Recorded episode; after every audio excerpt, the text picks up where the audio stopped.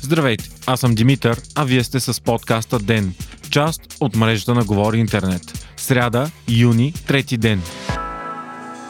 Ден е подкаст от мрежата на Говори Интернет и става по-добър благодарение на подкрепата на слушателите си. На вас. За да станете дарител на Ден, елате на patreon.com, Говори Интернет и срещу 5 долара на месец ще станете денник. Истински герой. След заплахите на Доналд Тръмп, че ще изкара армията да потушат протестите, ситуацията в САЩ не стихва. Протестите обаче вече се пренасят и отвъд улицата. В САЩ знак на съпричастност са отменени хиляди конференции, културни събития, технологични мероприятия и други. Вчера пък хаштагът Blackout Tuesday стана най-популярният в Twitter и Instagram.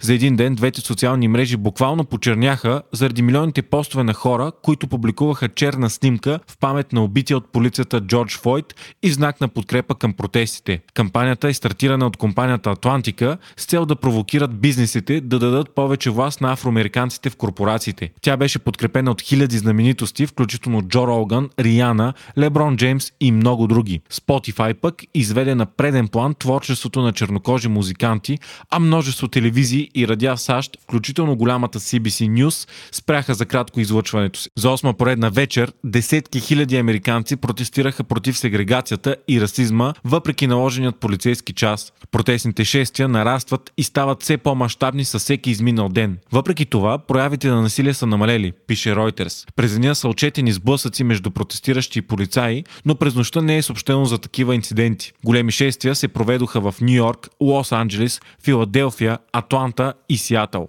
Много хора, които останаха на улиците след вечерния час, бяха арестувани. Конфликти е имало в Портланд, където полицаите са използвали зашеметяващи гранати. Положението е било по-изострено и във Вашингтон, където полицията е стреляла с затворен газ. Военните отново са били по улиците в столицата, а хеликоптери са следели протестиращите. Нощта обаче е била най-спокойната от началото на протестите до сега и дори телевизиите са можели да преминат на нормална програма вместо на живо предаване. Днес излязоха и нови проучвания, които показват, че 64% от американците американците симпатизират на протестиращите, а цели 55% не одобряват реакцията на президента. За самия Доналд Тръмп новините също не са благоприятни. Неговият опонент Джо Байден го води с 10% по рейтинг. Президентските избори са тази есен, а това е най-голямата разлика между двамата претенденти до сега.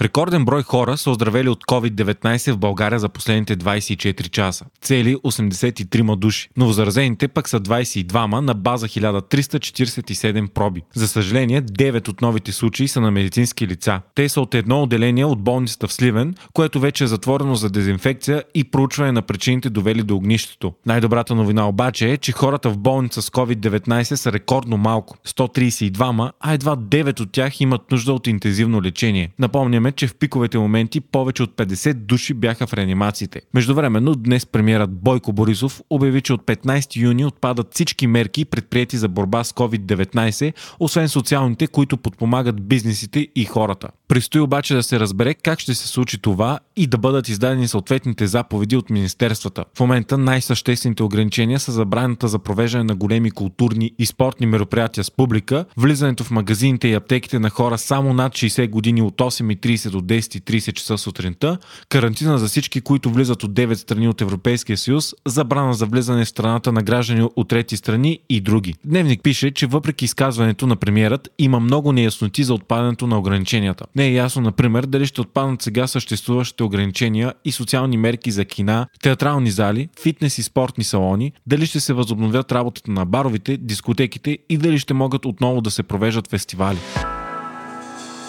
Най-голямото активно огнище на COVID-19 в света продължава да е Бразилия, като там са починали рекордните 1262 души за 24 часа. Така, общият брой на загиналите в страната е 32 000, а на болните 555 000. При това в Бразилия са направени едва 930 000 теста. Повече от всеки втори изследван се е оказал болен, невиждан резултат в която и да е било друга държава. Според експерти е възможно вирусът в Бразилия да е толкова разпространен, че болните вече да са десетки милиони, а страната да стане една от първите, които ще изгради така наречения стаден имунитет. Това обаче се случва на фона на огромен брой жертви. В САЩ пък епидемията също не стихва и там починалите вече са 108 хиляди, а заразените почти милион и 900 хиляди души. Но заразените пък всеки ден не падат под 20 хиляди души. Опасенията са, че заради бурните времена в страната, протестите и масовите шествия, разпространението на заразата може да стане дори още по-голямо. Лоши новини идват и от Северна Македония, която въпреки, че се движеше като България, със сравнително малък брой заразени и починали,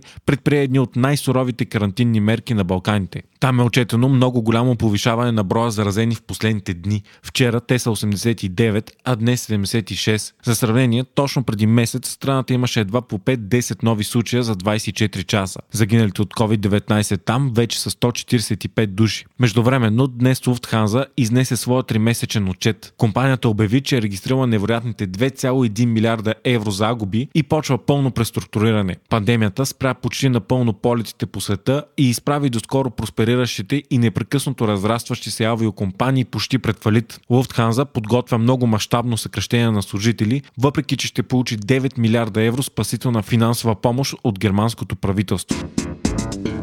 Вие слушахте подкаста Ден. Ден е част от мрежата на Говори Интернет. Водещ и главен редактор бях аз, Димитър Панайотов. Аудиомонтажа направи Антон Велев. Ако искате да не изпускате епизод на Ден, не забравяйте да се абонирате в Spotify, Google Podcast или да ни оцените в Apple iTunes.